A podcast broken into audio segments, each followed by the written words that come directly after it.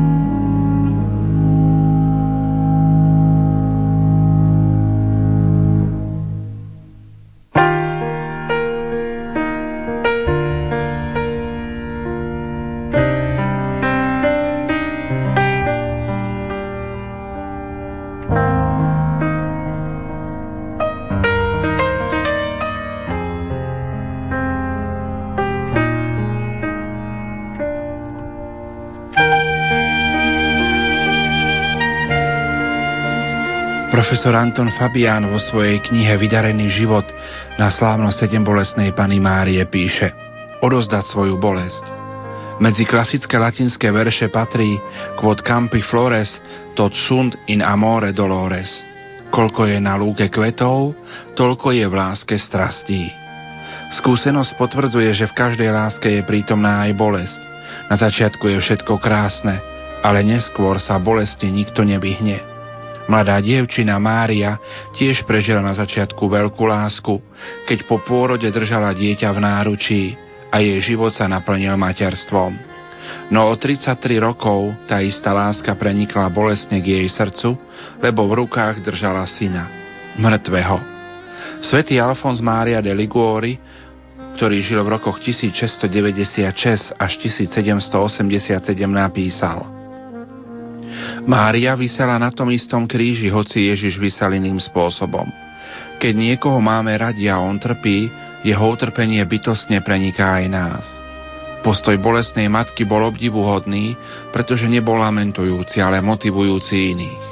Napriek tomu, že zlí ľudia ublížili jej synovi, nepreklínala ich, zachovala si dôveru v Božiu prozreteľnosť a svoju bolesť odozdala Bohu. Číslo sedem v pomenovaní sedem bolestná chce symbolicky naznačiť, že Mária mala účasť na plnosti utrpenia a má tiež svoje zakorenenie v Biblii. Poprvé, Simeon prorocky povedal: Tvoju dušu prenikne meč bolesti. Po druhé, poznáme Máriin útek do Egypta. Bolesť mami pri emigrácii. Po tretie, Mária hľadala dvanásťročného syna v chráme, keď sa stratil v puberte. Po štvrté, jej bolesťou bolo vidieť ho na krížovej ceste. Po piate, keď ho videla ukrižovaného. Po šieste, prebodnutého a potom mŕtvého držala v náručí. A po siedme, posledná Máriina bolesť je pochovávanie Ježiša Krista. V prvých storočiach sa neslávil tento sviatok. Okolo roku tisícdvesto pri talianskej Florencii siedmi šlachtici založili reholu servítov, ktorých cieľom bolo šírenie úcty k Panne Márii, bolesnej. Robili to najmä v piatok a v sobotu. Okolo roku tisícštyristopätnásť na území Nemecka v Kolíne biskupy zjedení na synode povýšili ľudovú úctu na úradný sviatok na svojom území. V neskorších storočiach pápeži ustanovili tento sviatok pre celú cirkev. V roku tisícosemstoštrnásť pápež Pius siedmy po návrate z Napoleónovho zajatia povýšil tento sviatok na vyššiu liturgickú slávnosť. Je vhodné spomenúť niektoré udalosti zo šestnásteho storočia. Hovorí sa, že šaštínsky zemepán Imrich Sobor šiel raz na koči so svojou manželkou Angelikou Bakičovou. Ich manželstvo nebolo harmonické. Hádali sa a v neve ju zhodil z koča. Zarmútená Angelika sa utiekala k Panne Márii a prosila o obrátenie svojho muža. Keď nastalo manželovo obrátenie, za vyslyšanie modlitieb dala Angelika na počesť Márie zhotoviť obraz a kaplnku. V neskorších storočiach museli obraz pred Turkami schovať, až neskôr ho vrátili na miesto. Biskup Esterházy dal toto pútnické miesto preveriť a podporil stavbu chrámu. V roku tisícdeväťstodvadsaťsedem Pius deviaty dovolil, aby sa na Slovensku do litánií vkladala invokácia Oroduj za nás, Matka sedem bolestná. V roku tisícdeväťstošesťdesiatštyri pápež Pavol šiesty vyhlásil kostol v Šaštíne za baziliku minor. O dva roky vyhlásil Máriu za hlavnú patrónku Slovenska. Postoj Márie bolestnej dôverovať Božiu prozreteľnosť a svoju bolesť odozdať Bohu je aktuálny aj dnes. Každý deň počúvame mnoho príbehov, udalostí a správ, kedy ľudia svojim sebectvom vyrobia zlo, hriech, podvádzajú, kradnú, klamú, čím zjavne ubližujú iným. Trpiaci váhajú medzi pomstou a pasívnym znášaním všetkých neprávostí. Riešenie ponúka Mária bolestná, keď nás učí odozdať svoju bolesť Bohu. Pani Paliotti sa ocitla v ťažkej situácii rozbitého manželstva. Píše: Je možné, že vážený zamestnanec prosperujúcej firmy, ktorý má milujúcu manželku a tri deti, ktoré ho zbožňujú, opustí po tridsiatich rokoch svoju rodinu. Pričom všetci považovali túto rodinu za vzor dokonalosti a opustí rodinu kvôli inej žene. Stalo sa to. Môj manžel udržiaval vzťah s jednou vydatou ženou a rozhodol sa kvôli nej odsťahovať od nás. A mňa začala sužovať jediná otázka. Prečo? Je možné, že by som tridsať rokov žila s človekom a nepoznala ho? Teraz sa mi zdá, ako keby som ho naozaj nebola poznala. Pani Paliotti sa v tejto ťažkej situácii cítila ako Mária pod krížom. Držala v náručí mŕtve manželstvo. Láska bola ukrižovaná. Umrela. No musela sa rozhodnúť, čo ďalej. Jedna možnosť bolo zatrpknúť. Ty si neverný, ja budem neverná, ty si opustil nás, opustíme aj my teba. Tak, ako robíš ty, tak budeme robiť aj my. Druhá možnosť bola opýtať sa, Bože, čo v tejto situácii? V tichu modlitby zistila, že Pán od nej žiada i v takej situácii na kríži života, na stroskotanom manželstve postoj milosrdenstva, zhovievavosti a láskavosti. Preto dovolila deťom, aby informovali svojho otca o štúdiu, o živote a sama podporovala tieto kontakty. Občas manželovi zatelefonovala. Samozrejme, píše ďalej, nechýbali napätia. Napríklad vtedy, keď chcela, aby deti prijali jeho novú partnerku, chváliac jej prednosti. Oni však nechceli mať s ňou nič spoločné, o to väčšmi, že celou situáciou sa cítili byť zaskočené a urazené. A najhoršie bolo, že v jej prítomnosti manžel nedokázal ani deti brániť. Prešli roky.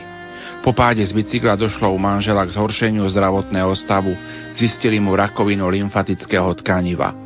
Lekári hovorili o päťdesiatpercentnej nádeji na prežitie. Ako sa v tejto situácii zachovala rodina, ktorú on opustil? Pani Paliotti píše, iba Pán vie, ako som chcela s manželom hovoriť a otvoriť mu srdce. Ale zistila som, že bude lepšie, keď budem za ním posielať deti. Jedno po druhom s ním rozprávali. Dovtedy som si ani tak silne neuvedomovala, čo znamenajú deti pre manželov. Sú skutočne spojivom, ktoré s manželom robí jedno. Je to zvláštne, ale cez deti, ako by som bola s manželom a on so mnou. Napísala som mu lístok, ktorý bol skôr modlitbou. V ňom som ho opäť zverila Ježišovi a Márii. Dušu mi postupne zaplavoval pokoj. Medzi iným som ho prosila o odpustenie za všetky sklamania, ktoré som mu spôsobila. Ďakovala som mu za spoločne prežité roky a za to, že bol pre mňa darom. V rozhovoroch s deťmi sa manžel otvoril a vyznal, že jeho drámou bola neschopnosť vyjadriť deťom svoju lásku. Jeho uzavretá povaha sa neraz prejavila s tvrdosťou a agresivitou. Priznal však, že s nami prežil šťastný život. Keď skončil rozhovor s deťmi, povedal, teraz ma nechajte o samote. Tento boj musím dobojovať sám. Netušili sme, že mu zostáva už len zo pár hodín života. Dcéra mu prečítala môj odkaz. Vzal si ho, aby si ho mohol prečítať sám. Vydýchol o druhej nad ránom s mojím lístočkom v ruke. Ako Mária pod krížom dokázala aj pani Paliotti zostať vernou a prejaviť veľkú milosť srdca. Úprimne sa dnes modlíme. Oroduj za nás, Matka sedem bolesná. Love.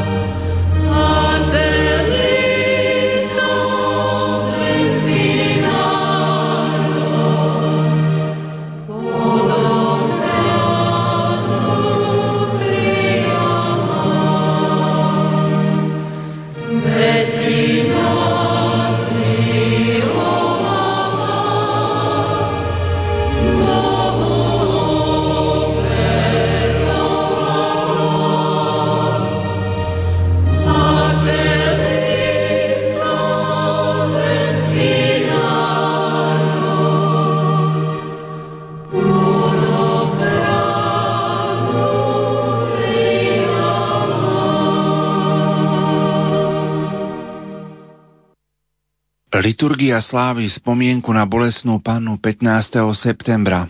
U nás je to slávnosť patrónky Slovenska, ktorá nám dáva príležitosť, aby sme si pripomenuli najdôležitejšiu rozhodujúcu chvíľu v dejinách spásy a uctili si matku, trpiacu i so synom, pri ktorom povýšenom na kríži stála. V knihe Nábožné výlevy čítame aj tieto slová. Úcta k siedmym bolestiam Panny Márie sa začala v stredoveku, ktorej výkvetom je sekvencia Stabat Mater. Hoci už od najstarších čias si veriaci s úctou spomínali na bolestnú Pannu Máriu pod krížom. Prvý známy liturgický sviatok nariadila synoda v Kolíne nad Rínom dvadsiateho druhého apríla tisícštyristodvadsaťtri s titulom Spomienka na úzkosti a bolesti preblahoslavenej Panny Márie, a to na piatok po tretej nedeli po Veľkej noci. Roku tisícšesťstošesťdesiatosem dovolil pápež Klement deviaty omšu o siedmich bolestiach Panny Márie reholi služobníkov Panny Márie, a to na tretiu nedelu v septembri. Už predtým Sixtus štvrtý zložil omšu Naša Pani bolestná a vložil ju roku tisícštyristoosemdesiatdva do misála. Benedikt trinásty roku tisícsedemstodvadsaťsedem povolil omšu o siedmich bolestiach Panny Márie pre celú cirkev. Osobitný sviatok siedmich bolestí Panny Márie ustanovil pápež Pius siedmy osemnásteho septembra tisícosemstoštrnásť na tretiu septembrovú nedeľu. Sviatok mal vlastné ofícium a omšu, ako mali služobníci Panny Márie. Pápež ustanovil sviatok vďačnosti za svoj šťastný návrat zo zajatia. Pius desiaty preložil sviatok na pätnásteho septembra, aby nedeľa bola voľná. Číslo sedem je číslom plnosti, a teda pri bolestiach Panny Márie vyjadruje plnosť, veľkosť a množstvo jej bolestí. Ľudová nábožnosť ich konkretizuje na tieto osobitné bolesti. Simeonova predpoveď, útek do Egypta, strata dvanásťročného Ježiša, cesta na Golgotu, ukrižovanie Ježiša, snatie z kríža a Ježišov pohreb. Panna Mária všetky bolesti znášala s hlbokou vierou. Simeonovo proroctvo pri obetovaní Ježiša v chráme poznačilo celý Máriin život. Meč bolesti sa zvlášť citeľne dotýkali jej duše pri úteku do Egypta, pri úzkostlivom hľadaní Ježiša v Jeruzaleme, pri nepochopení a nenávisti voči jej synovi zo strany Nazarečanov a napokon pri Ježišovom utrpení a smrti na kríži. Keď vojaková kopia prebodla Ježišovo mŕtve srdce, vtedy Simeonom predpovedaný meč celkom prenikol dušu jeho matky.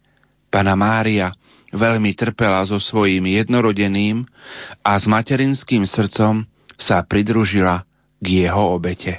Mária, ochrana, od Boha mne daná, nemusím sa Maria je pri mne.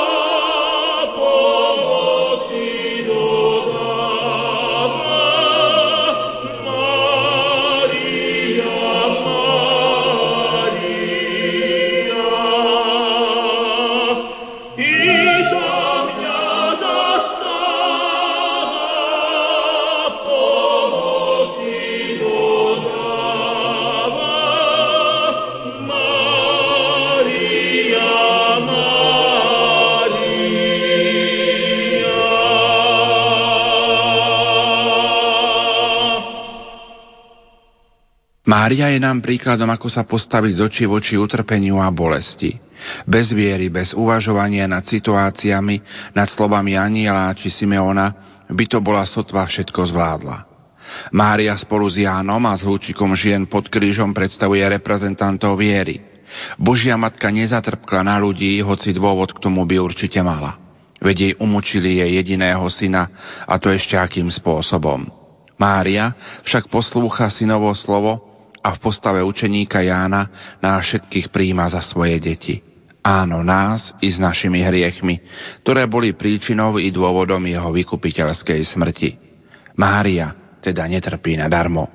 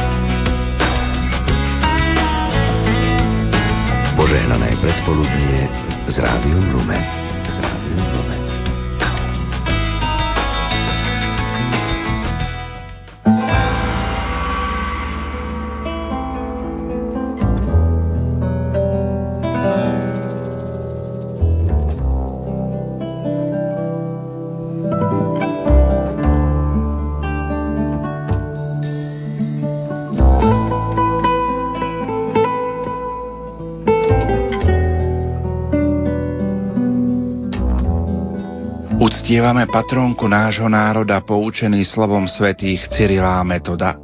Dnes slávime slávno sedem bolestnej Panny Márie, patronky Slovenska. O dnešnom sviatku hovoril aj na generálnej audiencii v stredu pápež Benedikt šestnásty.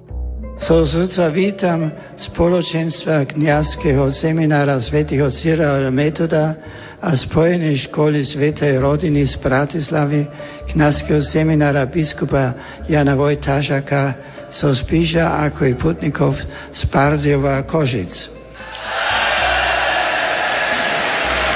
Bratia a sestry, v sobotu Slovensko oslávi slavnosť svojej patronky sedem bolestnej Panny Márie.